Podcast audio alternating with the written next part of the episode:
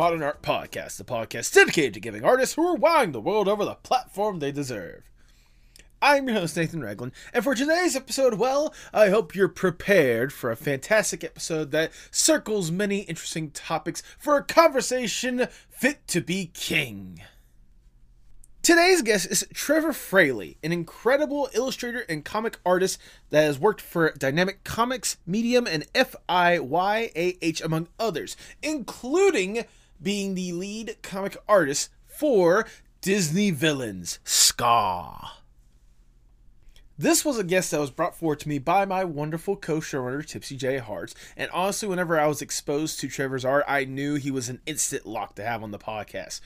So much so that Tipsy also decided to join in on the conversation. So we'll be definitely hearing a lot of the love that she has for Trevor, as well as the love that we have for the stuff that he has worked on throughout this incredible conversation. If you enjoyed Trevor, make sure you support him with the links down in the description below. If you enjoy the podcast, make sure you like, share, subscribe, or follow whatever audio streaming platform you prefer. Leave five stars wherever you can. I see that stuff, and you know I absolutely love it. If you want to go a little further with that support, hey, we're getting close to the holiday season, and what better way to celebrate the holidays than by ripping some incredible merch from the merch shop from Fourthwall? Link to that will be in the description below, including the incredible new ugly Christmas sweater. Just saying, you would look fantastic. And look, if all you want is an incredible place to where you can meet some of the other artists, meet incredible fans, share what you got going on, and build more of this community, maybe you should consider joining our Discord server, the Artist Sanctuary. The group that we have developed through there is already absolutely outstanding. I cannot tell you how much I love and appreciate the people that are in that server, and I think you would be a fantastic addition to that server today. But now, without further ado, please enjoy the Postmodern Art Podcast. I'm just gonna go ahead and say this now because I'm looking at you and uh, mm-hmm. like the way you're set up or whatever, where you're dressed up or whatnot. You remind me so much of my friend that just got married recently. Uh, I got yeah. a fr- I got a friend. His name is uh, Jay Brinson. Um, he does like little streams and stuff like there as Goons and Tunes, and he's also trying to get into wrestling and stuff. But like I'm seeing mm-hmm. you for some reason, he's the first person that's coming to mind because you look like very similar more than anything. Sounds like a handsome, sounds like a handsome guy. He very handsome guy. I will give him that. He especially at his wedding, he looked really good. Like he made sure to, nice. he he came dressed for the assignment. I'll put it like that. Okay, okay, okay. Yeah. Nice. Ah, uh, goodness. uh, I'm sure it's only a matter of minutes before Tipsy gets in here. she... Okay.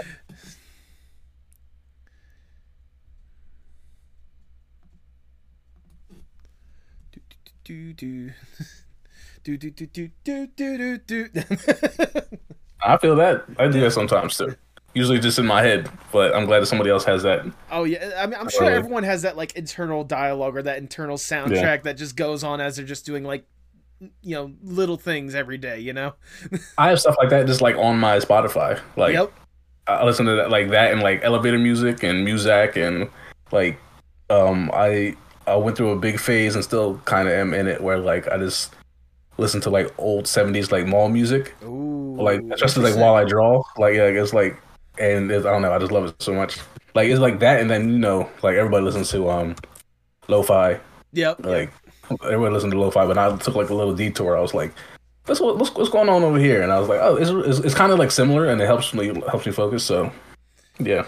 I'm really a big fan of that. That that's that's a that's an interesting thing for me. Usually, like if I get a like, especially lately, so keep I, will say this i work a forklift operator uh, mm-hmm. and luckily the the h or the the safety guy doesn't care enough if we have like one earbud in as long as he doesn't see us with that one earbud in or whatnot right. um let's see what was i say so like it, it, I'll get like a song stuck in my head off of an album, and then I just have to go and listen to the entire album. This yeah. Past, this past week alone, I've been yeah. listening to. this, yeah. y- yes. Yes. I was gonna. Yeah. Say, I was gonna say. In fact, this past week alone. Yeah. Will you let me speak? Yeah. nah. switch up. Let's switch I, up.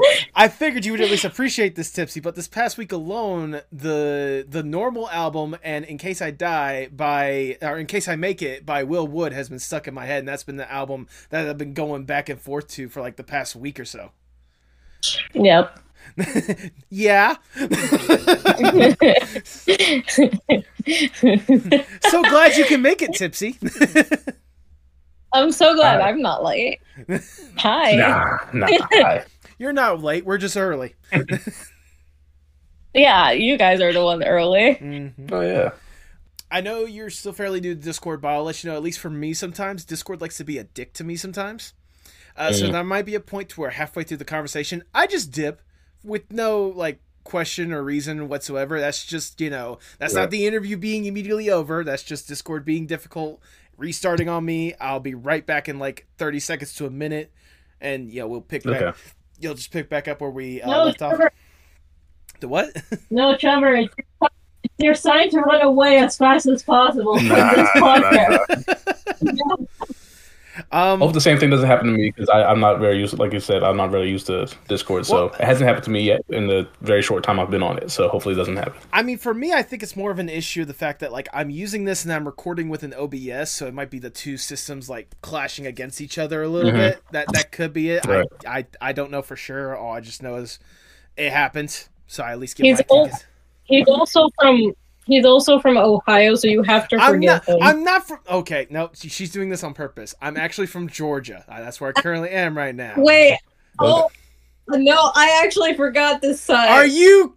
No, no we had we had we had a whole entire discussion about Georgia and Ohio and like for some reason like whenever she thinks Ohio she thinks corn which is not the first thing I think of whenever I think corn. I think like Illinois or Oklahoma or yeah. Nebraska or something along the lines of that not yeah. Ohio. And like it got to the point where we made it over to Twitter and people some people was spent was defending my side about it. Like oh, that's crazy but regardless, no, no, I'm not. I'm not in Ohio. I'm in Georgia. So okay, I know that's settled. All right, Trevor. Before we really get going, I must ask the icebreaker question of the podcast, if I may.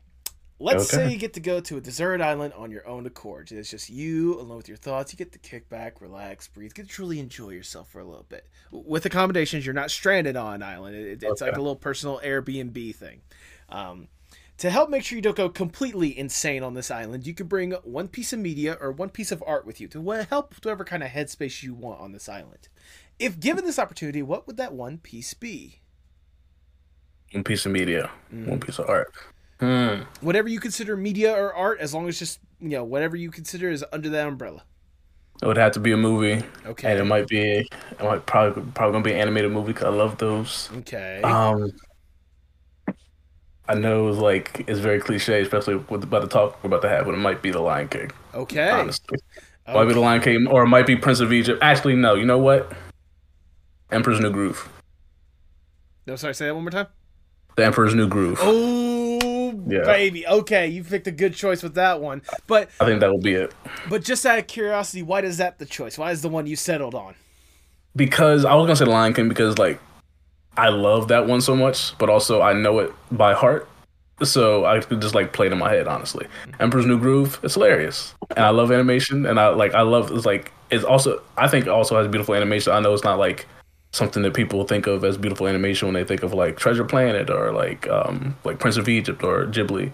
Uh, but with Emperor's New Groove, it's that, and also it was very funny, and it never it's never disappointed me. Like even after I watched it many many times, so it'll probably be that maybe, maybe I, as of right now today that one.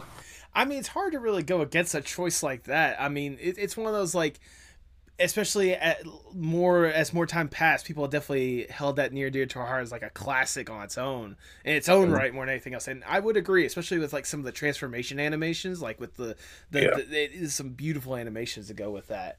Um, although, I, I, although I think I can already hear like the bouncing of Tipsy when you were just about to say Lion King. you know what? Lion King's always there. Lion King's always in my head, right. and like I don't know, like Lion King's always been there for me, so it's it's, it's always gonna be there. So, all right, all that's right. also the choice, but I'll have it. Fair, but regardless, the Emperor's New Groove. That is your answer. You're locking that in. I lock it in today within these 24 hours. Yes. Okay then. Then Luckily, within this 24 hours, that will get you more or less a trip to the Postmodern Art Podcast. Welcome, everyone. I am your host, Nathan Ragland, and also I'm not hosting it alone. Would my wonderful co host like to introduce herself? Hello, my name is Tipsy J Hearts. I'm an artist, animator, and I might be your problem soon. Potentially, but that's not for that's for later. For now, he's lying. Uh, for now, you can support the podcast. Make sure you like, share, subscribe, or follow whatever audio streaming platform you prefer. Uh, check out the wonderful merch shop. There's some incredible new Christmas designs, Christmas ugly Christmas sweaters I think you would look fantastic in today. And follow us on Twitter, Instagram, and Bluesky at Postmod Art Pod for future updates and guest announcements, including today's guest. he is an illustrator and comic artist who's worked for Dynamic Comics, Medium, and FIYAH, among others a creator of things with a sinister style the boot. Welcome to the podcast, Trevor Fraley. Let's go. Thank you, thank you, thank you. Let's go. How are you doing today, Trevor? I cannot complain. I'm glad to be here. Well, we can't complain either. Like I said before, you have been a guest that we have been really wanting to have on this podcast. I know Tipsy has been hounding me to get you on this podcast. yes, especially me. Yeah. But I mean, with the stuff you're presenting and the, the, things you've had a hand in, it was only a matter of time before you got on this podcast. So thank you for taking the time to be here. But before we really discuss the stuff that you have a hand in nowadays, I want to go mm-hmm. back just a little bit and learn more or less the origin story of Trevor. What got you interested in art and animation and you know comics in the first place? I think that um, in in art in general, I think I've always just been drawing. Okay. My mom tells my mom tells me that I've been drawing since I was two, and she said I drew this picture of like this bear's foot in like um in perspective, which I don't believe because she doesn't have proof of it. Uh, but she says this. I've been drawing. I've been drawing like that since I was two, and that's just a story I've just been going with. It's, I think it would sound good in a book, but uh, I think I've been drawing all, all my life, and just like when I had pieces of paper or a pencil in front of me, I would just draw, put pencil to paper, and something would come out. Even if it, when I was little, it wasn't that good. Like I, as I grew and grew, I think it just turned into something that I really enjoyed. Mm-hmm. I didn't know that you could turn this into a, a career at any t- any point, especially when I was little. But I hoped. But um, I think that's like the beginnings of it. Uh, but when it came to actually putting this to like my life, okay, not until college, like not even not even college, when I was looking for colleges. Okay. Um, that I realized that what I wanted to do with it because I wanted to work for Disney when I was younger, as many kids do. Didn't know how to animate. I took animation classes and I realized how hard it really is. I really commend everybody who works in animation and like especially hand drawn animation because that's what I did. Um, I don't know at all how to do like the the new stuff, the computer generated animation, but I I love everybody who does it. But when I went looking for colleges, I walked into this room and they had like a projector with posters of like, and I had a whole bunch of characters on. I can't even describe it, but it was just a feeling of being in that room. I saw pictures and posters and applications for illustration that I didn't know were things. I didn't know illustration. I knew illustration existed, but I never thought of it as something that I would do. I always thought of myself as like, I'm going to work for Disney because growing up, people would look at my work and say, "You should work for Disney someday." It sounds like a good idea, and maybe it will happen, and maybe I have a little bit. Well, not really, but like just even that thought. And when I walked into that room, I was like, "Oh, this is what I want to do." At least, like now, this is what I want to do. This is what I can apply my my work to, and um, yeah, like that's. I think that was like the jump start. It's kind of late in life, I think, because you grow up drawing all the time, and then not until you get to an art school do you you get to see other people that surround you that also want to do that same thing. When you're in high school, you think, oh, you're you're the kid that draws, which I was. I was the kid that draws. I was in the yearbook as like most artistic. But when you get to college, you're not just the kid that draws. Everybody draws. So now you're just a guy who also draws, but everybody else does. So once you get there, you kind of find your voice. I think that's what kind of helped me do that, and I'm still doing it. I think everybody is too. But uh, I hope to answer your question. I think that's what I got. I, I think you answered it and then some. I mean, just hearing kind of like obviously having that love from the start of wanting to like, you know, have your hands in art one way or another and going through that whole entire process, not even realizing until you were looking for colleges, oh wait, this is a possibility. This is something I could potentially yeah. do. I mean, to be fair, I know I've had a similar story when it came to wanting to do filmmaking. I didn't realize until I actually got to college itself because I knew I wanted to go right. on like a media path, but I didn't realize like seeing a movie and then realizing you can make movies is like two different things. Yeah, um, that yeah, that also happened to me. Um, I'm not sure that's part of the question, but like the, I had a similar thing with that too. So I, I I relate to that. Yeah, absolutely. I was gonna say I know like I've heard I've had Tipsy on the podcast before, like for her own episode, she was talking about how like already going through like years of college itself before actually realizing, oh wait, I actually want to be in the animation field. Like realizing well, later on. Was, well, the thing was with me is that like I never even knew art was a job like I just saw pictures move, and my family loved them, but they didn't tell me how art works because mm-hmm. none of them are artists. Um, most of them are like doctors or like you know the more like something that'll give you a paycheck every week type of deal. Uh, whereas the field I'm going into, uh, interesting path, but um, but it wasn't until I went to like com- uh, I think late uh, high school or like early community college is when I discovered people make art for a living. Yeah. So I mean, like you know, it, I I think what we're trying to say is it's never too late, and seeing obviously what you've been able to do at that you know quote unquote late step, and what you've been able to do since then, I think it more than makes up for the years you weren't doing it beforehand. Huh? yeah, you know what? I think it's like everybody is trying to figure out what they want to do, and they when they get to college, like the choosing colleges is like, what am what am I gonna do? Like, what do I want to do? But like, luckily, I had something where from the beginning I was like, okay, I like drawing. People say I'm good at drawing. Let me go to art school. I didn't know about art school. Uh, honestly, I have a very embarrassing story about what happened with that. Because you know, like you know, do you know about RISD, um, Rhode Island? I can't say it's I a, have off the top of my head. It's an art school in Rhode Island, and okay. it's like I think it's very prestigious, or like at least a lot of people have been there. It's like um, if it's not Cal Arts, I think it's like a lot of people went to RISD. I applied to a school in Rhode Island thinking it was RISD. Oh. It wasn't RISD it was Rhode Island University, but I thought RISD was a part of Rhode Island University, and I got in, but I realized after I got the letter and it didn't have anything RISD on it, and I was like, oh, not, not going. So I ended up going to the um, University of the Arts in Philadelphia. Okay, and I, okay. I think I think that was very. Uh, it, it, I think it helped with the knowing the environment of what being an illustrator would be. Uh, it helped with like finding new like new people who also have the same passion as you, and just like four years of that um, really puts your mind into like, oh, like it's not really a competition, but you're gonna like go against people like in like critiques or like see other people's works, and you're like, oh, you feel bad about it, but then like also you're, you have your own style. It's a lot of seeing other people's works and comparing your works to other people, but that's what's gonna happen in the professional field. Like it's gonna mm-hmm. happen, but like all you can do is just like, hey, I draw this way, they draw this way, and that's that's all it's got to be. I think. Would you say yeah. that like actually getting to like you know school uh, Philadelphia Arts or whatnot, like actually going there, like was that kind of the moment for you that kind of just clicked from it being just like a general love to a passion and truly wanting to make it your career, or was it the like step before realizing oh this is a possibility? Like was there was there ever that light bulb moment of like oh bulb, this is what I want to do? Yeah, the light bulb moment was when I walked in like when I was looking for colleges. They had like the open house, you know, you walk in and you like see all the different um uh, like majors, and I didn't know what I was looking for was illustration. Okay. I went to a different I went to a different school in Philadelphia because it's like close to New Jersey. I went to a different school in Philadelphia, and it was um, the Art Institute, and they had a, gra- a graphic design like program.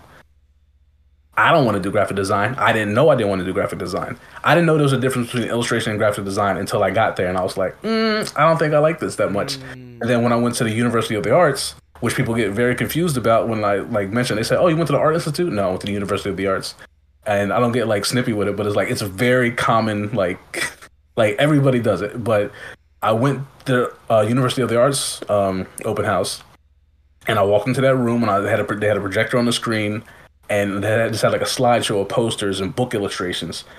They didn't even really have comics, but like the book, like, like children's books illustrations. I was like, oh my god, this is it like if it's not animation, which I think if I don't do myself, I would like to participate in the animation process of like um, character design or like um, concept art in any in any way possible. Like even if I like did something like a story and then it got eventually moved into like an animation story, I think that would be one of my dreams. But like that's like maybe we're getting too far. But that's just um, I I, I, I love that idea so much and going and having that light bulb moment when I walked into the open house was probably like one of the the most important moments of my life. I think. I mean that's that's extremely valid more than anything else. And for for the people out there, I can determine the difference between the Arts Institute and the School of the Arts of Philadelphia. See, the School of the Arts of Philadelphia is a wonderful school that Trevor went to, and the Art Institute's a scam. Um, I didn't say that. I don't endorse that. I don't know what's going on with them. Yeah, I, I honestly, say, didn't they just close down like almost all their institutes or something like that? Or they might, they might have, they might have, but. This podcast is brought to you by the Art of Institute, but why? I didn't say that. I would say disclaimer: this is a joke. Disclaimer: yeah. this is a joke. Uh, anyways, but I, I I love that you know obviously you want that kind of interested to that art because obviously a lot of people you know like admired your art uh, uh you know beforehand and like we're talking about like know especially wanting to get into animation people saying like oh my god you know you should you should work for disney. You should be with disney and stuff like that. Was disney like a major influence of your art? What would you say is like some of the biggest influences on your art style? My art style um i don't think it's funny because even now i don't think i have like a set style. Okay. But i'm very i'm very influenced by a couple of movies and I know it's like kind of cliche and people like bring it up now, but when I was realizing it, I didn't see it brought up as much as on Twitter. I didn't even have a Twitter when I was thinking this, but like when I was younger, I didn't watch a lot of Disney movies. I saw The Lion King. Mm-hmm. I saw like uh, I don't know even know what I saw. I didn't watch Disney Channel, which they show like oh, what's the Disney movies on. But then like something clicked. I don't know. Maybe when I was like going into like sixth grade maybe. But before that, like I know like people younger they watch like the Disney movies. I watched Lion King for all my life. That was like the one constant. Mm-hmm. But other movies like I was never had interest in. And then one day I don't know what was the the the switch that flipped, but I think I watched either Tarzan or Hercules, and I was like, oh, this is great. This is great. Like I like I like this a lot. I didn't think much of it in in in the realm of this is what is inspiring me now, but I can see now that it has, is like to draw people. Because I'll admit, as a lot of other artists who do like focus on characters, I'm not very good at backgrounds. I try, I, I, try my best. I, I, will, I will always try to learn. Uh, but I'm very focused on characters, and Hercules and uh, Tarzan were very like influential. Just like you could see, like the like all the um, joints and everything like that, and all like the, the the body parts that move and stuff like that. Like this is is very front and center, and it helped me draw people, even though I know they're very stylized. It helped me be able to look at like the human form, and then when I got to art school, I was like, oh, I kind of get this. Like some people, I guess maybe are like, when you go to art school, you're not used to like drawing a, a naked body. Uh, but we did that all the time in our school, as as many people will say. But I felt like very comfortable, just like okay, this is how it goes. It's just it's just drawing the form. It's, you're not drawing somebody who's like, I guess you are drawing somebody who's nude on a on a pedestal right here, but you're just drawing the form.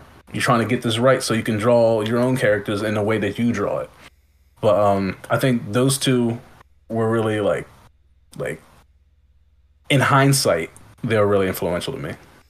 I mean, two great choices if I do say so myself. Like not just obviously with the stories themselves, but like the way each of those characters were presented in for each of those, like in very different ways, but also like very Disney esque at the end of the day. Like you know Hercules. I mean, with all the different designs that they presented and such, with all these different gods and demons and stuff, like really good influence on there. But like the Tarzan, the more human like, but yet still fairly animated way that they constructed mm. humans, like I especially seeing your art style now, I could definitely see a strong influence on that, and I can imagine like especially with one concept that I was able to see as I was doing my research on you that I wanted to just briefly touch upon, and that was okay. the senior thesis that you have called Orca. Now, yes. I, I was only able to briefly see what you had presented or whatnot, but what exactly was Orca, and what uh, other than you know you needed to do an assignment, what was more or less like yeah. the inspiration for it? it's funny because when you get to art school, you got to do um, a senior thesis, and I was really blanking. Mm-hmm. And you see, like before you graduate, you see like other people's theses like throughout the years. When the years done, they, they present them all. They have them all displayed like in the in the main hall in college, and it's like, oh, what is my idea gonna be? For three years, you think, what is what is my idea gonna be? And I was when it came to my fourth year, I was stressing. I was really like, I don't know what's gonna be. I want to do like maybe something concept arty, but I don't have an idea for what it's gonna be. I had a dream one night, and I came up with this world and these characters. They weren't fully formed, but I had like visions of these characters, and I was like, okay. And I woke up, drew like drew a couple sketches, and some of the sketches actually made it to like the actual final thesis because it's a concept art book. So it was like the first thing that came to my head. I was like, okay, okay these need to make it in here. But I had the characters' images in my head. I had to fill out fill it out with some kind of like loose story because it wasn't like a full movie. It was just like a concept art book. Mm-hmm. Um, name the characters, which I love doing. One of my favorite favorite things to do ever. I sometimes come with the names before I come up with the characters. Okay. But um, it was just a story about and in hindsight doesn't make that sense because I was really just like going off my dream. It's about a girl who like quote unquote was the universe and like in like a human like a a a body. Okay. and she doesn't she doesn't know it. And her mom's like the villain and her dad's like the I don't know, like her hero and stuff like that. She has a brother. Um it was basically like these humanoid characters, but they're like on a different planet and a different like time because like she's the universe, but she's also like in the universe. I guess it's it's very loose and it's very crazy. And I I drew them again like later on, and I could like refresh and uh, maybe think about it more to make it make more sense and maybe turn into something. Who knows? Maybe ten years from now, we'll look back on this. It's like, oh, that actually became something. And maybe it's a Netflix movie, or maybe Netflix is defunct. Who knows? But if we're lucky, um. but um, yeah, that's just that's just an idea I had for my senior thesis. I made it into a concept art book, made the art book by hand Ooh. because I didn't have as I was coming up with the pages, I didn't have the time to send it to a printer and then have it come back to me in time for the senior thesis. So I made it by hand, which for someone who doesn't know how to make a book and I googled everything, I think it came out pretty well. Okay if you want to, if you wanted to present it like as your senior thesis, maybe it could have been a little bit better. But I like when we um, presented them and we like had to mount them. I was like up in like in the very like when you walk into the hall that it was in, it was like one of the very first ones you see. So I was like, okay, that's all I can. I'm glad that happened. Yeah, I didn't get, I, I didn't win anything because like at the end they have like a like a um like a contest, but like I guess it's kind of like a contest, but they like award certain people like certain things. I didn't get get one, but I was just glad to have it up in the front. Was, I was I was glad, I was happy, and I still am, and I'm very uh, gracious about it. I mean, even then, like from what I've been able to see from the little glances of it from your portfolio, whatnot, it looked absolutely stunning. Like the characters, like very unique, and like the the story itself, like looked to be something intriguing more than anything else. Mm-hmm. Like it was something that like I wish it was more than just a senior thesis because, it, especially as you were describing it or whatnot, I'd love to see you like potentially toy around with this concept, tinker with it, and see how far you could potentially go with it. It comes back every so often. Like it comes back to my like the, the front of my mind. I'm like, oh, maybe I should turn this in, into something. But then I see something that's like kind of it's been in my mind for so long. I see a lot of um, movies or shows that kind of remind me of it, like a lot. And I'm like, uh, maybe not. kind of exists already. but like, but in my mind, I'm like, I thought of that first. They been looking at my website. I don't know. Uh, then I'm like, that's absurd. Uh, maybe not. But like, it's. I do that with a lot of my ideas in my head. And sometimes I'm like, maybe I should have pulled the trigger on that like three years ago because now it's like very popular and very close to my idea. But Maybe. I'll, I'll I'll, try to work harder on that, but like I, I see that a lot, especially with the Orca one, and maybe uh, I'll let people forget about things that have happened already, and I'll, then I'll pull the trigger on it, and they'll be like, "Oh, that's very influence on that thing, but not a copy." I'll, I'll say, I look, I know from personal experience, this podcast idea or whatnot, this is a concept mm-hmm. I've been toying around with ever since I was in college, like years ago. Only yeah. in college, I was going to see if I could focus more on like directors and writers and such, like the people that mm-hmm. have more of a creative head and stuff like that. And I just wanted to focus on the origin story aspect of it themselves, like how they got to the point to where, where they were. But I'm glad right. I kind of you know stewed on this idea, expanded it to include a bunch of artists and stuff because you know including artists such as yourself that deserve an opportunity and deserve a platform for this kind of stuff. I think I made the right choice at the end of the day. Um, yeah. as Tipsy could probably attest, because in fact that you know she's part of this.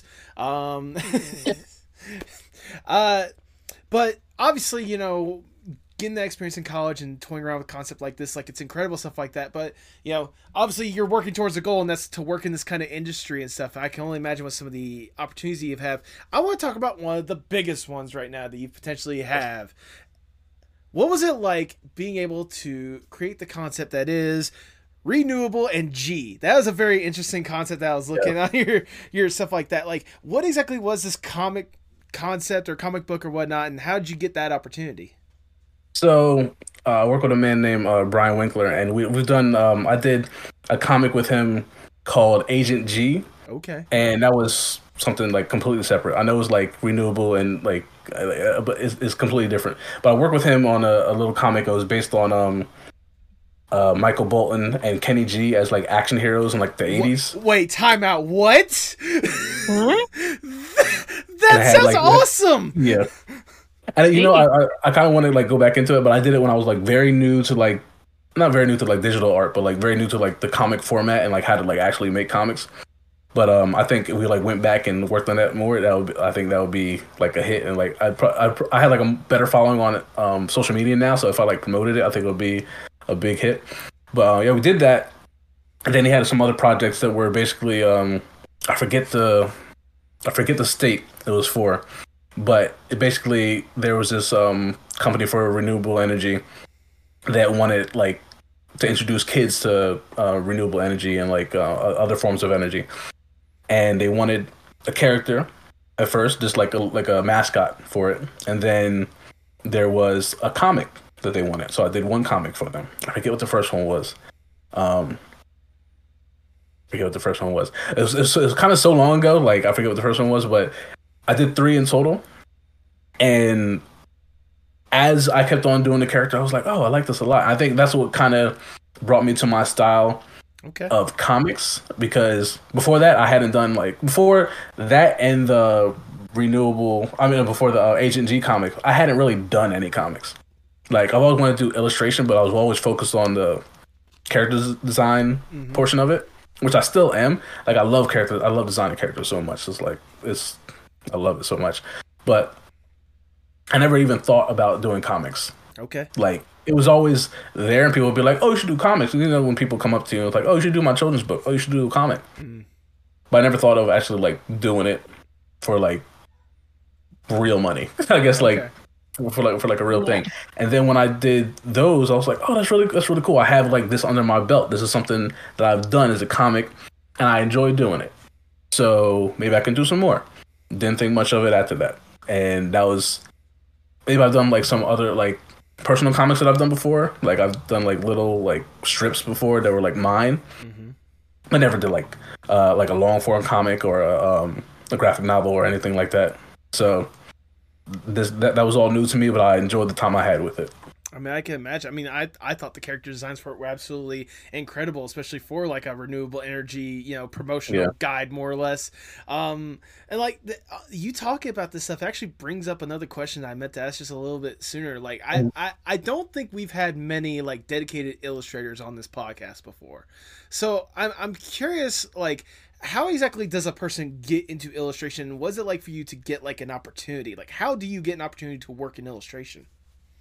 Very it's a very abstract process for me at least. Okay. Um when I was in high school, my first job, like my first like actual job, even though it wasn't like on a payroll, I was a caricature artist. Okay. And uh, I went. I used to go to these programs in a town like near me during the summer, and this one guy came in and was teaching us how to do caricatures, and, I, and he was like, "Oh, you can do this and, like, and set up, and you can charge two hundred dollars an hour." And I was like, "What?"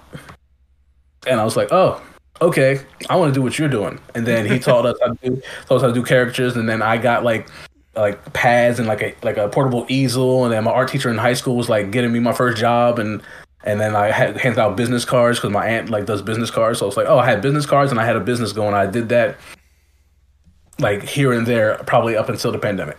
Okay. From from age 16 to the pandemic, I kind of did that like on the side. So I had that. I had some kind of like social media presence because I had to have like a social like a Facebook page for the caricatures. Right. And then it wasn't really like illustration in the way that like a lot of other people do it. And I didn't know at the time that, like I said, before college, I didn't know it was a time you could do illustration like that. But having a uh, social media presence and business cards and everything like that gets people's eyes on your on your stuff. And I think that's kind of like what like wedged me in there just a little bit. For illustration as a whole, having uh, a bachelor's in illustration kind of helps. Yeah. At least for me. At least for me. So when I got out of college, that's when like it really, I really got there. And when you get out of art school, it's like, what are you gonna do? Unless you have a job like set up already, or you had um, uh, what's what's it called? Um, I don't, I, I forget what it is. They have like a like you worked while you were in college doing art. Okay, like a work study thing. Yeah, like like a work study thing. Like I had like work study, but it never had to do with art. Like, okay. um, but unless you had that and you had like experience, it was like very hard. Even now, it's very hard to get like art jobs or illustration jobs. And I turned to Twitter. Okay. So I turned to Twitter and I was like, I was on Twitter all the time, like posting my art. And then I want to say the biggest thing that got me to where I am right now is a tweet I made in 2017. I posted a few pictures uh, like an illustration. None of them related at all. One of them was like of Kendrick Lamar. One of them was like this, this girl wearing a leather jacket. One of them was like a, a tarot card. And I said, hey, if you could share this, it would really help with my illustration um, like passions. Would, like I really want to break into the industry. I said I I mentioned at the time that I was uh, a, a black illustrator, and people really got mad about that when it started getting big because it they're like, why you have to mention that? Why you have to mention that? Like, well, it worked because yeah. like because it got like that's the first thing that that's the first tweet I ever made that like broke like a, a hundred retweets and it got to like three thousand retweets or three thousand like impressions, and that really got me like up there. And like people started like email people. So many people email me in that first week mm-hmm. that I took on so many jobs that I didn't know what I was in for, and they weren't like huge jobs. They were just like people looking for an illustrator some people I still like talk to today, still like kind of work with work with today. But Twitter really gets eyes on your work, and unlike Instagram, which I'm not really a fan of when it comes to sharing your artwork, but I still do it kind of, is that people get to see your art and they get to know your personality. They get to know the person and they and they see what you can do. So they have more incentive to give you an opportunity. They just see your if, they just see your art on Instagram, yeah, it's like you have great art, but are you good to work with? I guess is the, is the way it works. Um, and up until Elon Musk started like messing with Twitter, I love Twitter, and I'm gonna keep on calling it Twitter. I will never call it X. Same. So like up until like recently, Twitter was like my favorite place to go. I still go on it. I still like have friends on it that I've made from from um from Twitter but it's kind of not the same. I feel like it would be harder for people trying to break into it now because the algorithm is jacked up.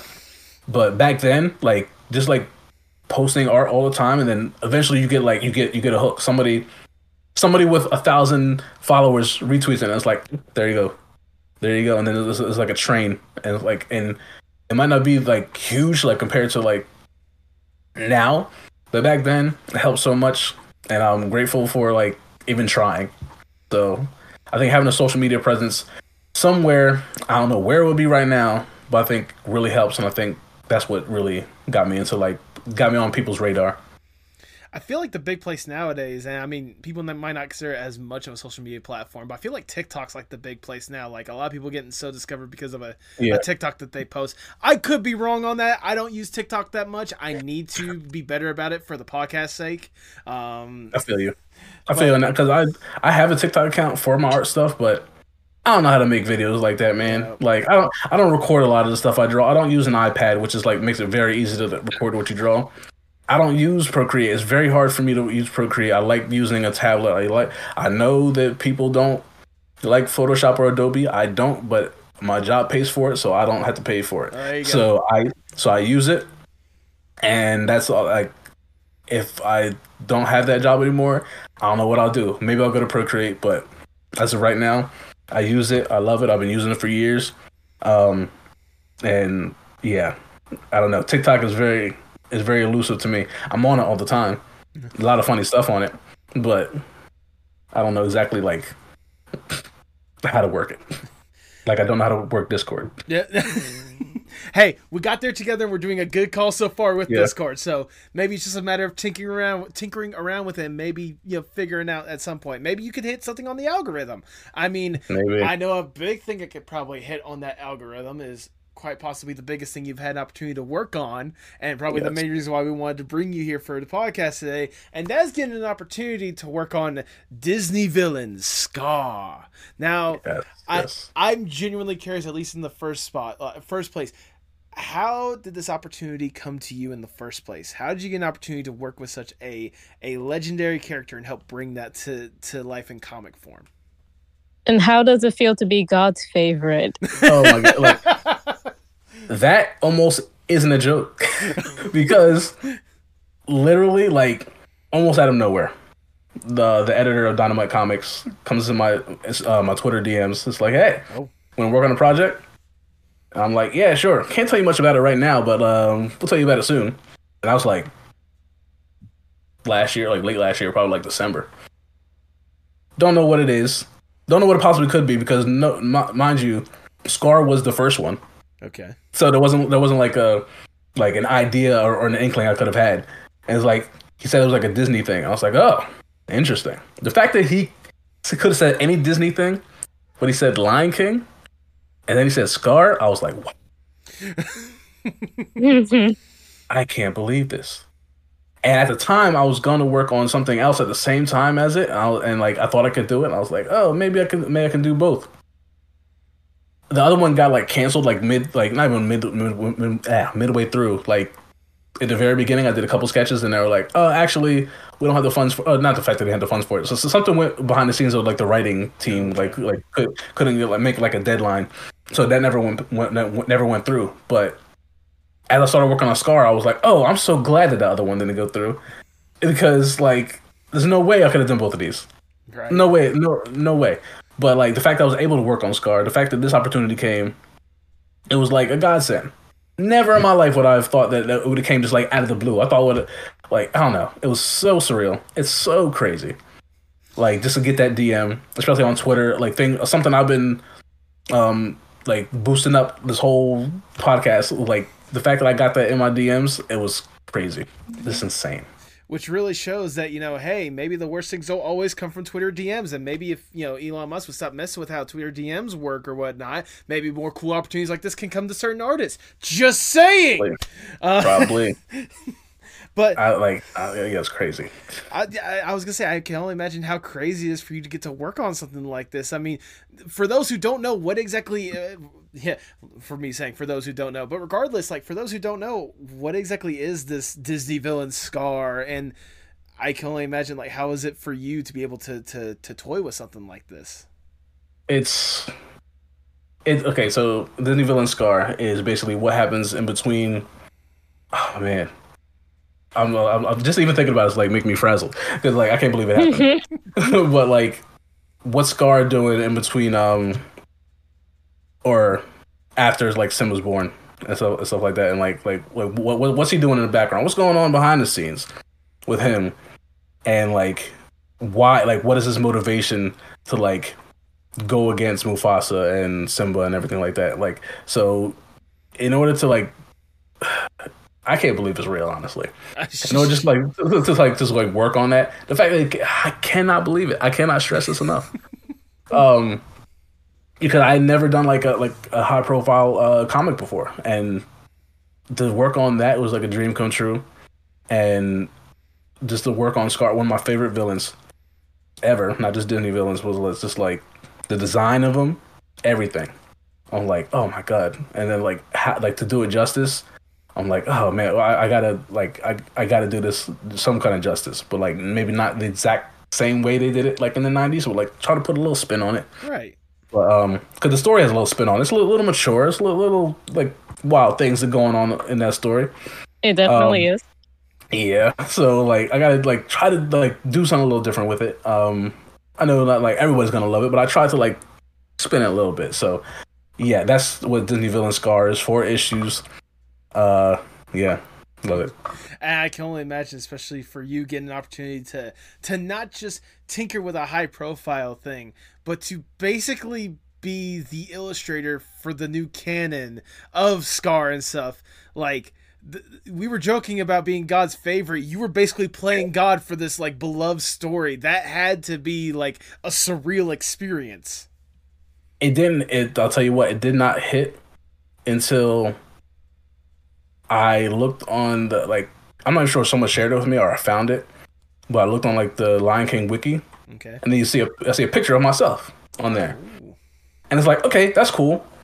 The thing that really hits is when you see like characters and they have their own page on it, and it's a picture I drew of that character, original character, not like it's, it's Chuck Brown's character, the um the author, but the fact that like there's a picture of something I drew and it has like a like Wikipedia is not official or like the wikis aren't official, but it makes it feel so real. like you know, you made it if you made it on the wiki. That's what I'm saying. Like I didn't like I didn't really think of how how much it affected like the lore or the the canon of everything. Um, I know there's people arguing about it on Reddit. I've seen it. That's when you know I, you've made it. When people on Reddit yeah. are arguing about stuff that you've had a hand in. I was I was look as I was drawing like as I was doing each issue and I was like seeing people's reactions to it. Like some people were liking, some people were, were like, oh, "This isn't like the the Lion Guard and everything like that." I was like, "Man, like some things are gonna shift a little bit. Like when a new age, this this is the new thing." I'm sorry. I'm gonna be the one to say this. Uh, fuck the Lion Guard. Look, I haven't seen the Lion Guard. Same. I think it looks cool. I, I, know they brought Scar in it. I, I think that's pretty cool. But I, I can't say much uh, much about it. I mean, I, they, I'm not sure if it's done or not. If they wanted me to it, work on it, that would be also right, great. It's so done. I'm not say anything bad about it's it. It's over. It's over. It's okay. done. Again, so. you, realize, you realize we're talking to a a a below like person that holds the Lion King near and dear in this call. Yeah. Okay. Excuse me, me me fucking too. that's what I, I was saying. No, that's what I was saying. That's what I was saying. You're the person that holds it more near and dear. Like, don't get me wrong, I love it, but I love like the, the original film. The second one, one and a half was even great and such. But oh, like, oh, one and a half. Yeah, I know, right? And like, but like, you know, I haven't had a chance to watch the Lion Guard. I you know, I I remember the original Timon and Pumbaa series. That was mm-hmm. classic. Mm-hmm. That was great. But absolutely. but regardless, like even then, just having this little like fun, obviously talking about this fan interaction or whatnot, and how much we love this IP. The fact that you mm-hmm. yourself, I can only imagine, like I, going back to what I was originally saying, it has to be surreal just seeing people like how like how big was it for you to see how much of an impact you kind of had on this community on the lion king beloved diehards there was um i have a facebook page too like for my account so i don't usually use it as much but like there was an account um i forget what it was really really for but i think it was like the main like lion guard account maybe the lion king account but they had the lion guard um icon on it mm-hmm. they would share every single update that would come up like every single thing they would like whenever there was like an announcement they would know when the when the books would be released before I would. So I would find out when it was released after they posted. So I'm like, oh, okay, then that, that's that's when it's coming out. That's when I would tell people it was coming out. Mm-hmm. Um, but when I see people they're like oh, who love Lion King like that, and then like they're sharing like my work. Whenever I saw it on like on any social media that I didn't personally post, it was so surreal and so like mind blowing. Like you don't ever like I never I always dreamed of working on something with the Lion King, but since like the Lion King came out in the '90s, and there doesn't need to be anything new with the Lion King in the current day. Not yet. Across, yeah, but like like when this came across my desk, I was like, I can't believe it. I would like pace back and forth, thinking, I was like, Nah, this is a dream. Can't be real. And then it is, and you do it four times. Yeah, and, and it's and like I just, and then you also do the covers, and it's just like I didn't, I didn't, I didn't think it was possible. But now that it is, let me tell you something. I know the Lion King so much. I used to work at Amazon, oh. and I would, I would. You can't have headphones in at Amazon. You can't like listen to music. So you just like scanning boxes and just like putting boxes in on a pallet and stuff like that. I would play the Lion King full, the full movie in my head just to pass the time. that's how much like I was with the uh, I love the Lion King, and the fact that this the story I was able to work on the story was like it makes no sense. I, I imagine whenever you're working for Amazon, you clock in the work and you see you step in. Nasavina, I'll, I'll try to save some time, so I'll, I'll do nothing for a little bit, and like maybe like play the Prince of Egypt as much as I could, like in my head, like oh, I know a little bit of Prince of Egypt, but the Lion King I know all the way through. Yep. So I would do every song, so just like even stretch them out, so to stretch out the time I had. So yeah, it was it's amazing get to lunchtime. I have a lovely bunch of coconuts standing mm-hmm. in the middle of the road. no, I mean that that's incredible to know that obviously like how much it mean not just to the fans but also to yourself like getting in, uh, with how much this movie obviously had an impact on you at the end of the mm. day so like fan reception aside i'm wondering like about the experience itself how incredible was it for you to really like bring this thing to life because I can only imagine how incredible like the sto- like seeing the story and realizing you were to have to be the one to like draw these individual characters like it had to be a certain point to where you were just like I I can only imagine how exciting but also how challenging it was to make sure you nailed this. Very challenging because it's like just like trying to find out where all these characters are located, especially in an African savannah, because like trying to make these backgrounds look different from each other and let let you know where all these characters are. It's like I, I looked at past Lion King comics that I like that I didn't personally read. I didn't personally have them in front of me, but I would go on Google and look at like past Lion King comics that I guess they had in the 90s mm-hmm.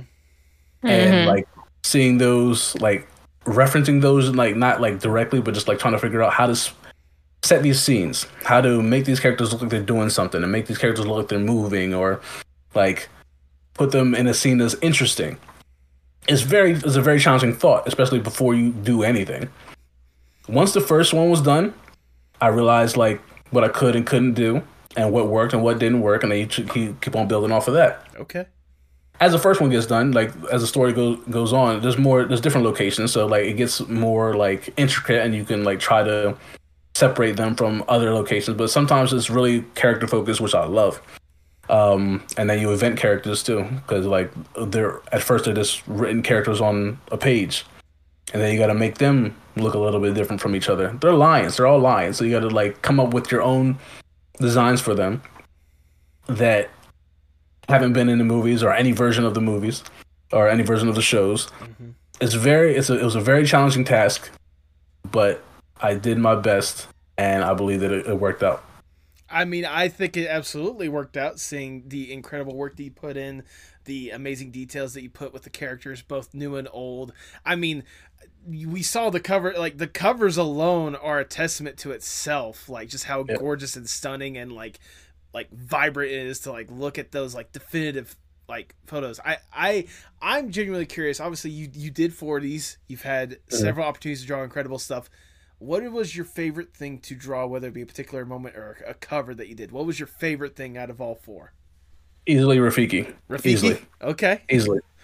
Easily. Like he's he's the most humanoid character in the bunch. Okay. So it's like just to mm-hmm. draw him doing anything with his hands. So it's like it is. I think in the in the first yeah, in the first issue, he's like beating up these vultures like throughout the whole page. He's just beating them up, like going going ham on them. And just the fact I could do that I loved it. Like no other character really. I guess like you could argue that like some Meerkats could do that because they have like hands and stuff like that. But I don't know. That was so freeing to me with a char- with um a book where all the characters are quadrupeds. Mm-hmm. That like this one can hold a staff and swing it and like like run and like and, and do these certain like humanistic things. Um, that was one of my favorite like experiences doing it. Like I love um drawing the vultures too. Cause like they weren't like they were like original characters, but like I think Lion King has had vultures in some kind of media before. So I referenced them, but I also like try to put my own spin on it, but also reference the vultures from um, the Jungle Book. Okay, yeah. And, and, okay, I, yeah. I, I think that like helped like try to figure out what the visual language of the whole story was going to be because I think what the story asked for a more mature uh, story for the Lions, but then when the Vultures came on, it became a little bit more comedic. Okay. So I tried to figure out like like a balance between the two because there's like some shows or some movies that have characters that are so disconnected, but it still works. like Mufasa, like we should see the characters like Mufasa and like Timon and Pumbaa in the same movie. One of them, like the two of them, are very comedic, and Mufasa's like a very like regal, majestic looking character. But they both look like they belong in the same movie, even though they're not. They never stand next to each other in the movie. I think they both work. I think Simba's like the adult Simba's like the middle ground between those two, like a very regal Mufasa, and then like the very like funny looking um, characters Timon and Pumbaa. So I try to do the same thing with um, the vultures, really. And I think like most other characters in it, like kind of look more so like regal, re- more regal animals like like Scar and like even the wildebeest that I I did. So this is a visual language that you try to keep to, and hopefully I did that while I was doing it. I mean, I think you you did it then some with some of the incredible designs that you have. Again, both either trying to like put your own spin on some classic designs or like really bringing forth these incredible characters that you know fit in this world one way or another. I mean, I right. from what I've been yes. able to see from these comics, like you did a phenomenal job. And I could gush a whole lot about it, but I know Tipsy has at least a good couple of questions about this. So Tipsy, this you have the floor. What do you want to ask Trevor? I want to ask many questions, but um, you never answered. How does it feel to be God's favorite? what, what, happened? How, she she How said you never. Feel to be, how does it feel to be God's favorite? Oh, I mean, great. That's great. Amazing, actually. But um, would is it does it count as spoilers if I talk about uh what's going on in the comics, or uh, do you want me to kind of keep it a hush hush until probably like next or?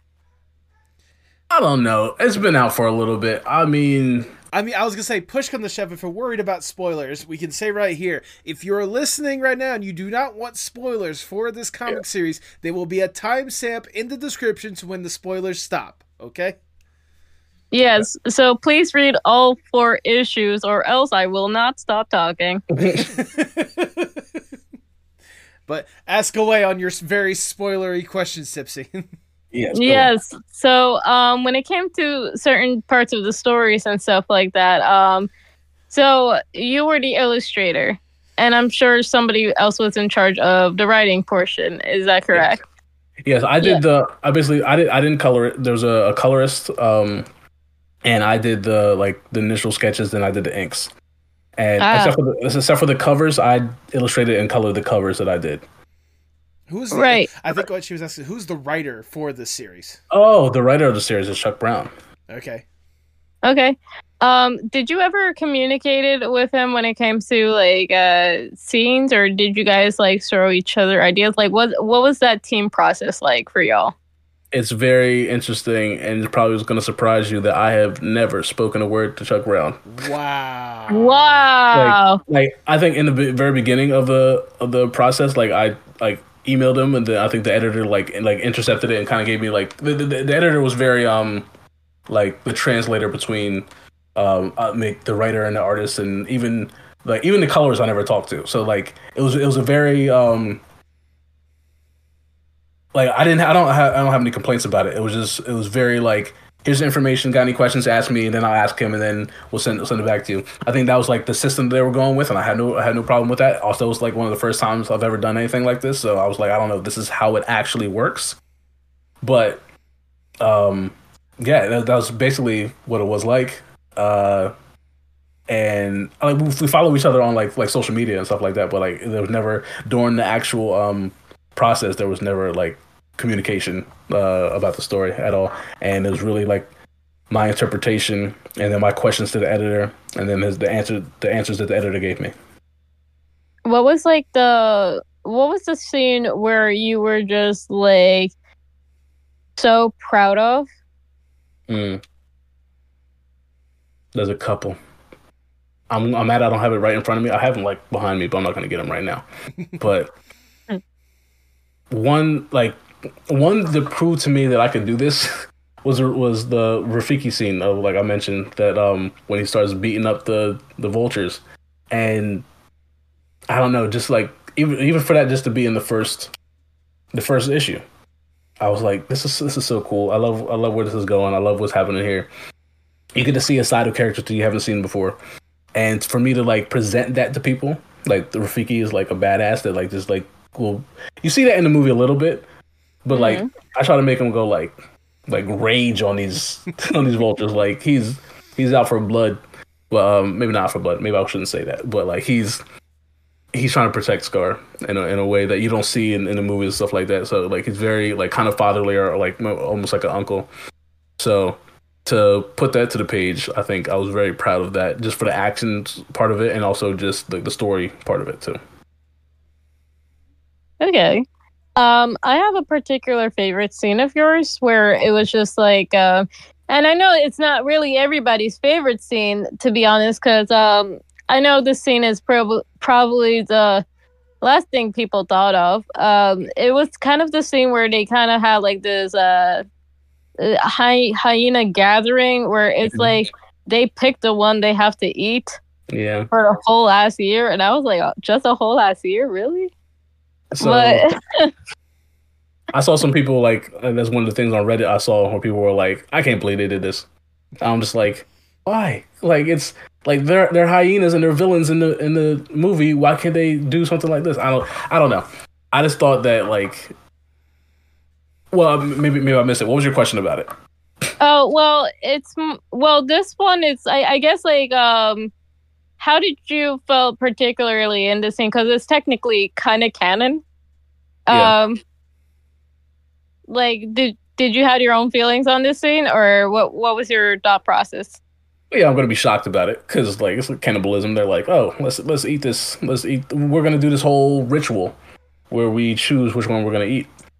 And in my knowledge of hyenas, they are scavengers, and they're like, I guess, story wise, even in the original Lion King, they're trying to like boost that up in a way where they're always looking for food. They're like kind of starving without the help of Scar. So I guess in the story, and, and like in this story, which like takes place like in like in the backgrounds, um, that's an option that they have. They have a whole bunch of hyenas. Why aren't we eating one of them? Or like like I'm not saying it's right, but they're also not heroes. Yep. so yep. like the thing is literally called Disney villains. I mean, I don't yeah. know what we expected. I was going to say like as as somebody who's been following this um this Lion King lore and uh the whole movies and etc. and etc. Like honestly, even with Lion Guard, I've I've seen all three seasons for people out there. Don't come after me. I know what I'm talking about. but um but um honestly, when I saw this scene, I I honestly could realistically see this see them doing this to be honest and even seeing this being a ceremony because it's like you know it's you know you've been banished for one area for so long and then yeah. you have many resources. Is it of your kind? Yes but you know girl gotta eat. Yeah.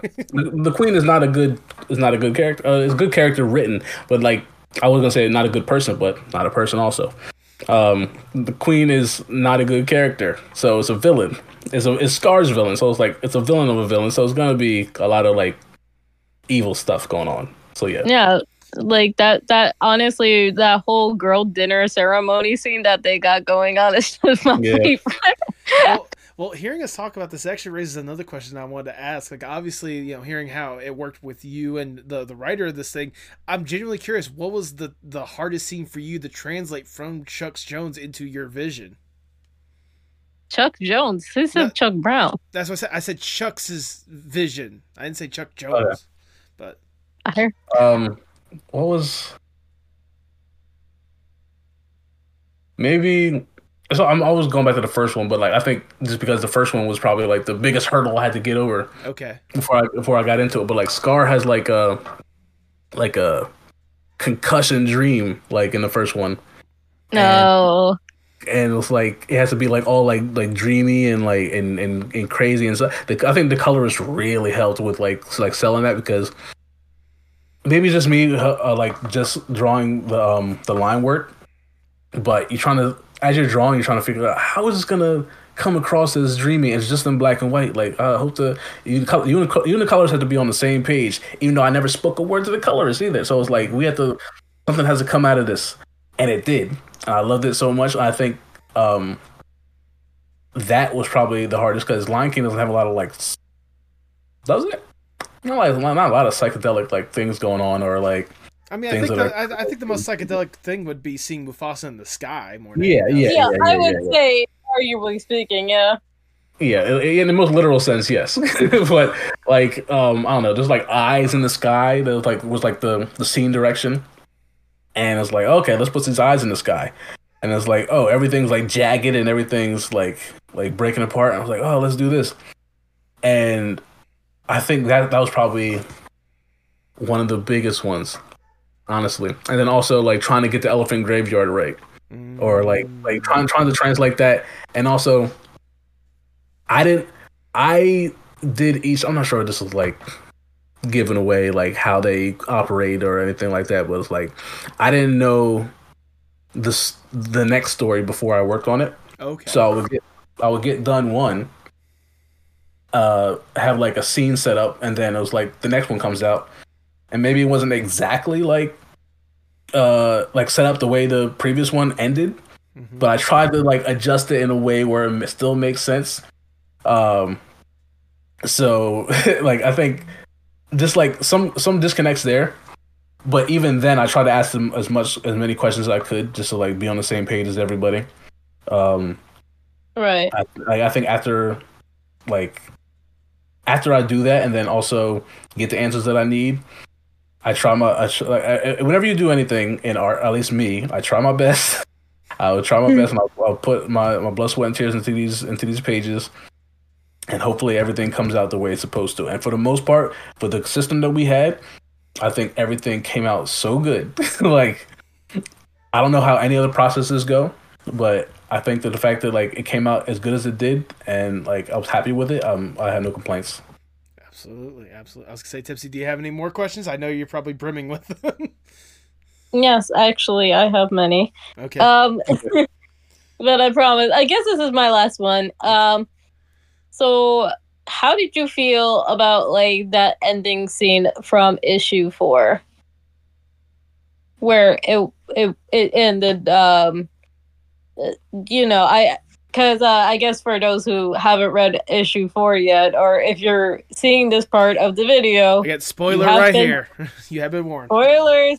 Um, so it's the scene where Scar kind of pushes off the Queen mm-hmm. from the well from the cliff, and uh, she gets run over, mm-hmm. right? But uh, not with a car, obviously. But um but then she just got up and she's like, um, I didn't I didn't die. And he's like, Oh yeah, and just all all of these guys just ganging up yeah. on the rest of them.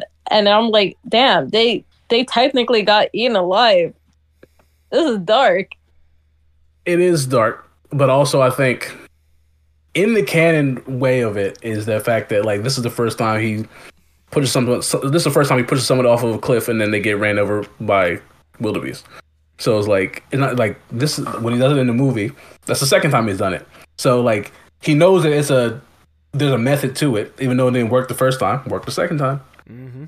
So the first time he had help with the vultures, and they came in, and I think I, I love that part of the story so much because like I like callbacks. Like I like something like happens in happens in the story, and it's like oh we set this up, and then it comes back later and like even when I was reading it, I was like, oh yeah, yeah, that will work out.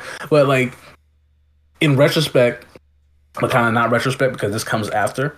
I wish there was vultures in the actual Lion King movie. Mm. like I know these are like mm-hmm. new, I know these are like new characters, but like now I'm like as I'm drawing them and as like they, I was look, reading them through the story, I was like, wow, I wish these like were like I wish I wish they were based off of somebody, yeah. Uh, like, like on, from the originals because like they're like Scar's friends, and then like I'm reading this, I'm like, why aren't they in the movie?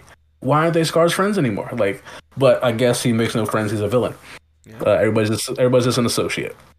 Fair. But um, how I felt about that, I think uh, it buttoned up the the story in a way that where it can continue into the the actual Lion King story where he has a previous like knowledge of pushing people off cliffs. Yeah, I mean, I was gonna say like um, that trick didn't work on the first time, but maybe it's because of the angle, or maybe yeah. she's so, you know, because you know, old bitter bitches kind of live longer. either, either that or it was like like there wasn't a huge Hans Zimmer score in the background of it. Ah, uh, that's what was Uh, missing. That might be fair. it. Unless you play it while you're reading it, and if you are, you're very dedicated. well, I mean, I I, mean- actually played that. Uh, I was Yeah. gonna, s- I was gonna say, have you seen the Lion King's fan out there? When I'm sure they, I'm sure they probably made their own scores as they were reading it. Okay, I would love to hear them. That, that's a. I would really love to hear it actually. yeah, Like even while I'm drawing, I like I listen to a lot of scores and, and music like that while I'm drawing. So I lo- I, lo- I would love that. absolutely, absolutely. Now, I mean, obviously, this was a, a good solo story dedicated for the Lion King Scar. I mean, you have fun time with that, but hearing that this was kind of the first time that Dynamite's had an opportunity to work with these Disney villains, it, I, I have a Mhm. question for you. I mean, obviously, it was cool to work with Scar, but if there's a Disney villain out there that you would love to have kind of a mini story like this that you'd love to have an opportunity to illustrate, is there a particular villain that you have in mind that you would love to just, you know, expand on their story? Yes, there is. Oh, Yzma. Yzma, yes. Eva. Yes. Because like you don't know much about her. She's old, so she has she has a life. Yeah. like she has a life ahead of her. Like I mean, behind her. Um, and I know that there is. I'm not sure. Like for the Emperor's New Groove, it was originally another movie I think called The Kingdom of the Sun, Mm. Yeah. and it was a very like, I guess more, I guess more dramatic, less like comedic type of movie. And I want to know what they did with that, and like maybe like base a little bit off of that because she had like she had like a whole song in the original uh, movie, and I I would want to go back to that and like try to fit that into like an origin story or something. Like it's, like I feel like there's a story in there, and I would love to draw it. I mean, considering how old Yzma is, that could be at least like a what, a good 20 issue, 20, 30, 50 issues right there. So you'd have plenty of work. Yeah, if we start from birth, let's start from birth. Yeah, I think so. Uh, goodness. No, that would be really cool to see kind of uh, more of an experience on that. For me personally, like I know it's kind of that they kind of have an origin already, but the, the what was it the the the guy from Treasure Planet that with the one I'm thinking that um, um John Silver. I was just yeah, about John to say that. John Silver. Yeah, that'd be a good one to see kind of like the backstory and how like he got to this point or whatnot. Yeah like that would be good too. I think about the time frame that I would have to draw, and he has very intricate like pieces of like equipment. He has like a hook and a leg and everything, an arm. I was like, I would love to draw it. There's probably a lot of like, there's a lot of lore behind there. I There's a lot. I feel like if you were to do something like that, though, I feel like it'd be best if he was the narrator for it and he was a completely unreliable narrator making these like tall tales about how he got like his certain attachments or whatnot. He definitely should have like that or like some like some kind of even even not like a origin story, just like some kind of like adventures of John Silver like show or or something like that. Like before he meets um, Jim Hawkins or something like that. I think there's so many untapped um ways that Disney has already that they're going for like all the like low hanging fruit. They're going for like let's do a live action Lion King. Yep. They have so much other stuff that they could just like make. I like they always make like they're remaking these other these um these live action Lion Kings and the Beauty and the Beast where they if they remade some of their less like um financially successful things, they could bring a new life to it. Yes. Like remake re- remake Treasure Planet if you're gonna remake anything. Remake Atlantis, so make it like Avatar or something like that. And put some money into it and like I don't know, it could be so big. I have so many ideas. They could be so big. I said, hell, I'd like to see. I would like to see a live action Black Cauldron. Just seeing that like kind of like fairy tale like Yeah. brought to life. That'd be interesting to Yeah. see.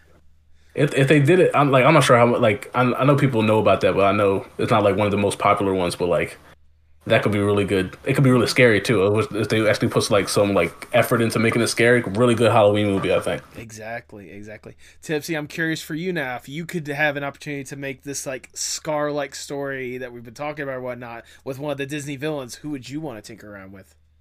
Oh, um, honestly, Jesus.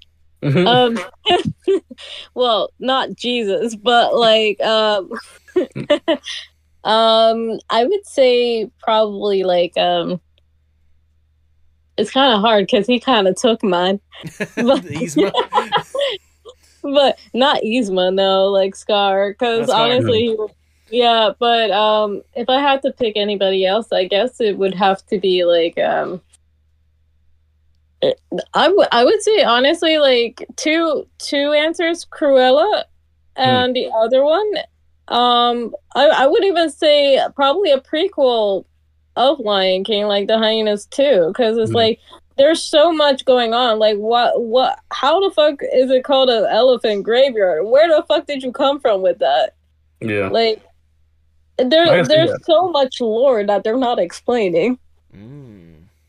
As I was saying, it's untapped. They could do a lot of stuff with it. They could. They could do a lot of stuff, but they're just choosing they're just choosing the cash cow way. I mean, to be fair, I think at least for a first one, Scar was a good choice. I mean, more than anything else. As oh, absolutely. I was like, honestly, I remember when I was coming from UPS because I had to drop something off merch wise. Um, and I remember coming into the um, the Joker spot. That's the name of the comic store, and I saw that there was a Scar comic. I kind of looked around dumbfounded. I was like, "Is is this canon?" and I, not if it's real. Not if I'm losing my mind. No, not if I'm healthy enough to where I'm not like you know high as hell. But like, is this canon? And I just remember opening that book, flipping the pages, and I was like, "It's real." Yep. Yep. Yep. And how like interesting the story came about and how like so on point the characters are even at their worst. I was just like yeah yeah i appreciate this book a lot. Absolutely. Great to hear. I mean i i can imagine like getting the opportunity to work on this and even then just like really going all in when it comes to just, just thinking of your art journey as a whole. Like mm-hmm. does it amaze you how far you've been able to come along as an artist where you get these incredible opportunities like this Yes, it does. And like I said, like this one even seems like kind of like someone was the, the throwing me a bone. Like someone like not like not like throwing me a bone. Like it was like oh here like here have this, but it's like someone like threw something at me and it was like oh here have this, and I was and it, when I had it in my hand, I was like oh wow this is like really like valuable and like thank you for this because nothing had like happened like that before. I would like have like relationships like business relationships with people talk to them for a little bit, and then they'll be like, "Oh, I had this idea." This one was literally like out of the blue. One day, somebody DM me and said, "Hey, do you want to work, want to work on a project?" Yes. Uh, and then they got more details, and I couldn't believe it. So, I do believe that one day this would have happened. Didn't know it was going to happen so soon. Very um, appreciative of it, and, and, and the way it happened, it was so amazing. Yeah. I don't know. This is stuff they make movies about, honestly. so. Hey, maybe one day we'll be seeing the the Trevor Fraley movie and seeing he just these incredible opportunities coming once in a while. All I'm saying is, if that opportunity does come, we're available for cameos. Just saying. Okay. I would I would love for that to happen. I have ideas in my head all the time. Uh, the the first story, the first part of the movie is going to be about me drawing a, a perspective barefoot. Okay, there my go. mom says a lot. So we'll see. I already got the the prologue. Well, there you go. I mean, even then, like thinking about those cool ideas like that, and thinking about all this stuff. I mean, we've been having a good conversation so far about the incredible art you've been able to have a hand in. But for this next question, if I may, what if I give you more or less the dream scenario? Let's say I am Big Shot Mr. Moneybags. I come to you and like, look, Trevor, we know you can do some sensational stuff. We saw what you've been able to do, not just with lying with with Scar, but the stuff you've done well beforehand. We think there's something there. You just need a little extra push, a little extra platform to get you to that point. We have access to anyone and everyone in whatever industry possible, and more money than there should be possible. We really should be making sure that the animators, I mean, that the, their contracts come out soon. We should probably get them paid. We'll focus on them a little bit. Right now, we are focusing on you and you alone. If given this opportunity, what would be the dream Trevor Fraley project? Okay, so I've had this idea knocking around in my brain for a, a long time. Ooh. Like around since like 2017. I can't give too much details about it because if I do, it'll never get done. Okay. So I had to keep it. I had to keep a little bit to my chest. But like it's, um, I this like sci-fi idea that I, I want to make as um, uh, uh, a graphic novel. But the dream scenario is it to be a full animated movie. Right. Like, okay. and it's like it's it's something that I've been thinking about for a long time. Like with kids, kids in space. I know it's like a lot of people are doing like stuff with kids who are in space, and it's like something that starts out very just like science fiction, and then eventually very quickly turns into something like science fantasy. So let's say like something in Interstellar turns into something that's Star Wars. So yeah. something like that, and also a little bit of Steven Universe influence kicked in there. Okay. So is okay. there. So it's can't give away too much, but I would love for that to be an animated film. Uh, I guess right now I'll start with it being like a graphic novel. And I know a lot of people will say don't do a comic or graphic novel thinking it's going to be uh, a film. I'm just going to be like, no, I am. I'm going to think that, and I'm going to do something like that. And because the fact that what happened with um Nimona like yes. recently, that's the dream. That's the dream. That's the dream. Like to even the, to have like that one thing, you make money, and then you make money from that, and then a studio's like, hey, we want to make a movie out of that. Amazing. I would love that so much. That's my dream scenario to make an animated film, and I'm the person who created the story for it, the designs for it, and my my imprint is on it, and people like it. At least like it. I mean, to be fair, it would not be the first time that people have brought up space on this po- podcast yeah. in the first place. Uh, hearing even just like the little teases that you have right there, I'm fully intrigued, and I definitely want to see more of this when you have the opportunity because that that sounds really cool. I have some Ditto. I have some sketches of it on on my website, just like sketches I've done over the years. Like okay. a lot of it's changed since then, but like stories completely changed since I started it. Characters have switched around, but like I'm still in the process of writing it. It's one of the longest things I've ever been like trying to like get off the ground, but eventually, within within I'll say within the next five years, it'll be something. Um, I mean, you know, hey, well, speaking of that, if I may, sadly we gotta get down from the dream scenario. We gotta get back yeah. to reality, and I'll ask the back ever reality. Oh, there goes gravity, and I'll ask the ever so generic question: Where do you hope to see yourself, say, five to ten years from now? Five to ten? Yeah, five to ten. I hope to be someone else's someone else's influence. Okay. I hope to to be to have something under my belt where like I worked on the line I worked on Scar. I worked on Guilty Villain Scar, but I, I hope to have something that's completely my own. Uh, that's out there and is high profile enough. I know that everybody wants like fame and fortune, but it's like I just want the name to be out there. Like because I know we talked about it earlier. like my name's out there, but like it's spelled wrong on Google. Yeah. So uh, I would I would love for it like to be spelled right on Google, and also be a name that's recognized for, if not one, a couple of different stories. Like I don't want to like. It's amazing how people just think of like Stephen King. They know like his stories and know stuff like that, or um I don't know any other director, Tarantino, Scorsese, and stuff like that. These are all like directors and, and writers and stuff like that. I want to be something similar, okay. like to have have like a world or stories that like come out and it's like, oh, we're for the next Trevor Fraley thing. So that would be where I want to see myself then. That's a that's a good thing to aspire for more than anything else. I mean, really. Yeah. I mean, having knowing that you have an impact on someone one way or another for the stuff that you put a lot of heart and soul into. I, I mean, that's a lot of. I can imagine a lot of creators. That's like their ultimate dream. That's something that I've always like kind of hope for when it comes to this podcast. Hopefully the the stuff that I'm presenting, the incredible artists that I get to bring on board and have them talk about their stories, like hopefully stories like this inspire other artists to go out there and like really create in one way or another. That's something that I've always kind of hoped with this podcast. So trust me when I say I, I totally get where you're coming from and I sincerely hope you get the opportunity to really inspire people. Like really. Um, Thank you. You too. Thank you. Hope we all we all accomplish these things. yes as we start to wind down the podcast, I just have one last question I want to ask you. Obviously, you've been deeply entrenched in art for as long as you can remember, starting with that that the you know the bear figure or whatnot that you were talking about in the first place. Mm-hmm. How important is art, not just for you, but for the world as a whole? It's important on it's it's it's so important, just like on a conscious level and a subconscious level. It's something that uh, AI cannot replicate mm-hmm. without us and it's something that's needed even if people don't think they need it. Because once like people get something that's so manufactured uh like a, a frankenstein's monster of uh art from other people and it's so bad they'll realize it's like oh these were actually people making these things.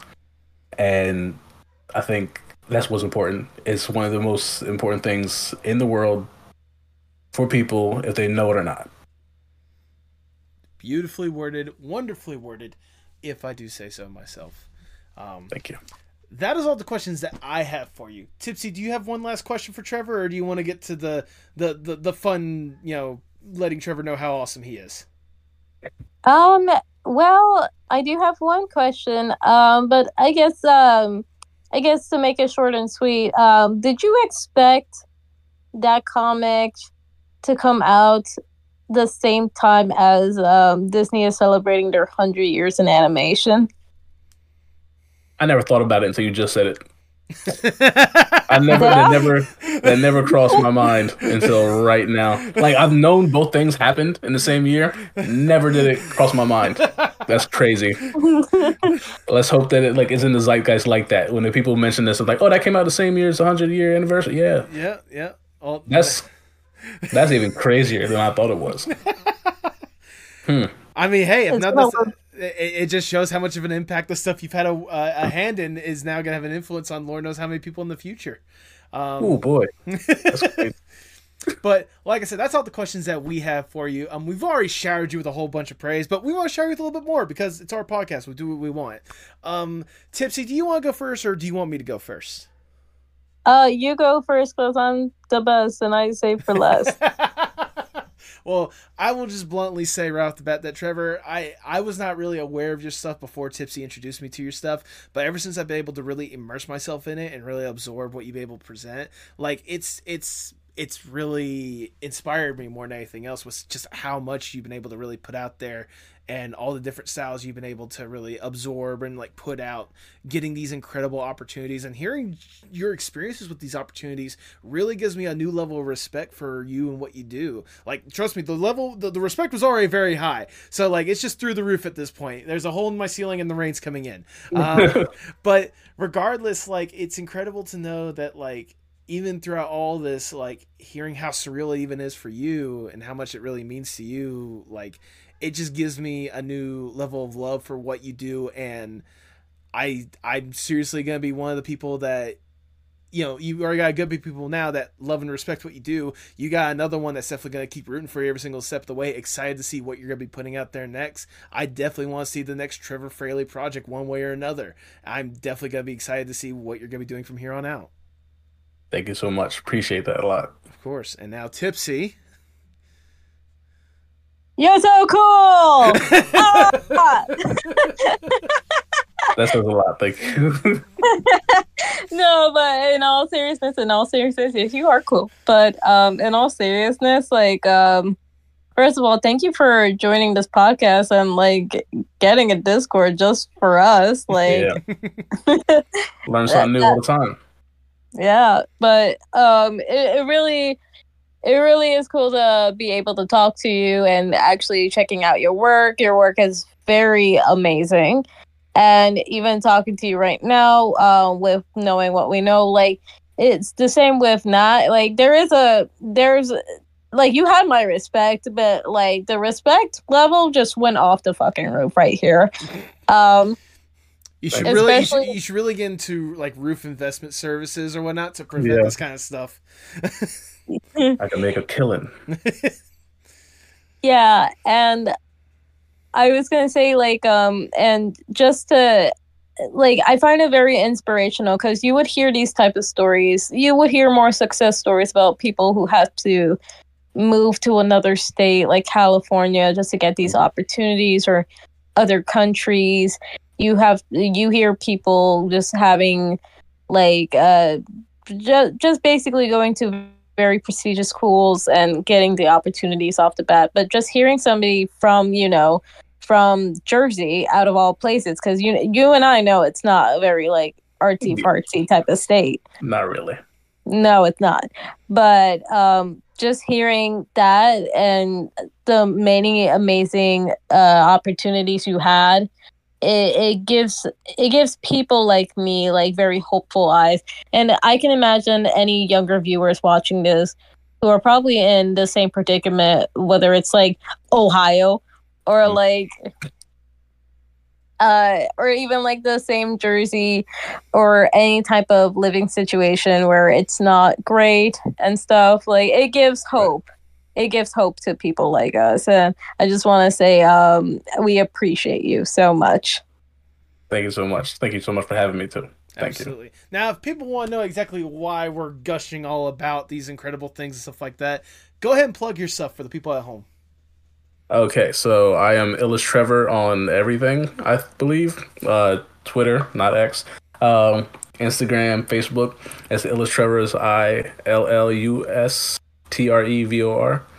And uh, yeah, I think that's everything. I think that's on everything. And if not, just type in my name on Google and it will be wrong, but you'll get there. and if nothing else, if you missed any links, I'll be sure to have them in the description below to get you covered more than anything else. Okay. Um, yes. Do you have any final words before we sign off? Oh uh, no! Thank you so much for having me. Uh, I appreciate this so much. It was, it was great talking to you both, um, and I'm honored.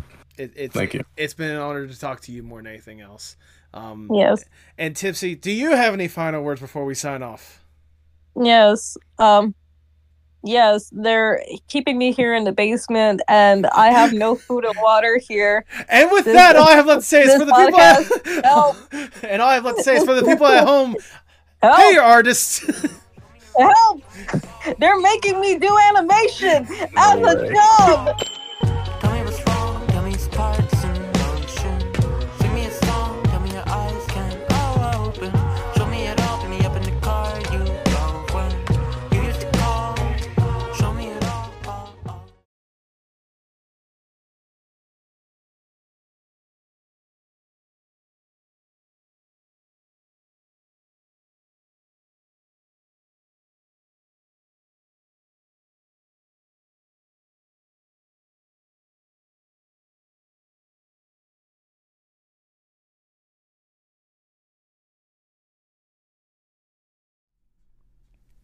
Thank you so much for sticking around to the end. If this is your first time listening, I greatly do appreciate it. This was a fantastic chat that I am so grateful to have with Tipsy and with Trevor. Uh, Trevor, if you've gotten up to this point, thank you so much for taking the time to do this. You were seriously one of the coolest people we had an opportunity to chat with, um, and I, it just makes me excited to see what you got going on next, man. Uh, and Tipsy, if you've gotten up to this point, thank you for joining me for this episode. I know I kind of didn't have a choice whenever we booked him. I, am joking. I'm joking. It was I was more than happy to have you on. I was so grateful that you were there to share that enthusiasm for what Trevor was doing. And for those that have been keeping track, obviously there's a certain thing that I hadn't brought up until now, but for those that uh, do not know, the campaign for the evil little thing should be over by now thank you to everyone that contributed. Um, I know we didn't really get too close to the $25,000 goal that we set for ourselves, but the money that we did make is more than necessary. The money that we did make is absolutely needed so that we can go forth, pay the proper people, and really jumpstart getting this project done. Um, I, I gotta commend Tipsy more than anything else. She really busted her ass trying to get the word out there, trying to do what she can to really let people know about this and really do what she can to to, to make this a reality. Um, that's something that I always love and commend about her, and that's why I'm always going to be supporting her. Um, so, anyone that was able to contribute or at least spread the word, even just doing that, you genuinely did help immensely, and we cannot thank you enough. I mean, seeing how this thing is already shaping up, it has me excited, especially now that we have a little bit of a budget. It makes me excited to see what we can do from here on out. Uh, figuring out what stories we're going to be telling with this fun little idea. The incredible cast and crew we've already amassed ahead of time. You guys, if you haven't been keeping up with who's been on board with this project, you guys are missing out. We have some really top notch quality talent being a part of this. Um, it makes me excited for what's going to happen next. Scared, I'm immensely scared of what's going to happen next. But I'm excited nevertheless. And I sincerely hope that for those that were able to contribute, um, we hope that we can live up to your expectations and then some. But until that time happens, we're just going to keep the good times rolling which is ironic. So, in fact, I just got back from New Orleans. now, uh, we're gonna definitely keep the the good interviews coming along. I have some fun chat for you guys to to round off the end of the year and even to start off the new year. God, is it is it just me or is it just insane that we're like right there towards the end. It blows my mind. But regardless, thank you guys for all the love and support so far, whether it's for the podcast or whether it's for the evil little thing. Uh, we cannot tell you how much that we love and appreciate every little bit that you guys give to this. Any little bit that you can continue to give, please do. Anything would be greatly appreciated. Otherwise, keep up the incredible work that you guys are doing.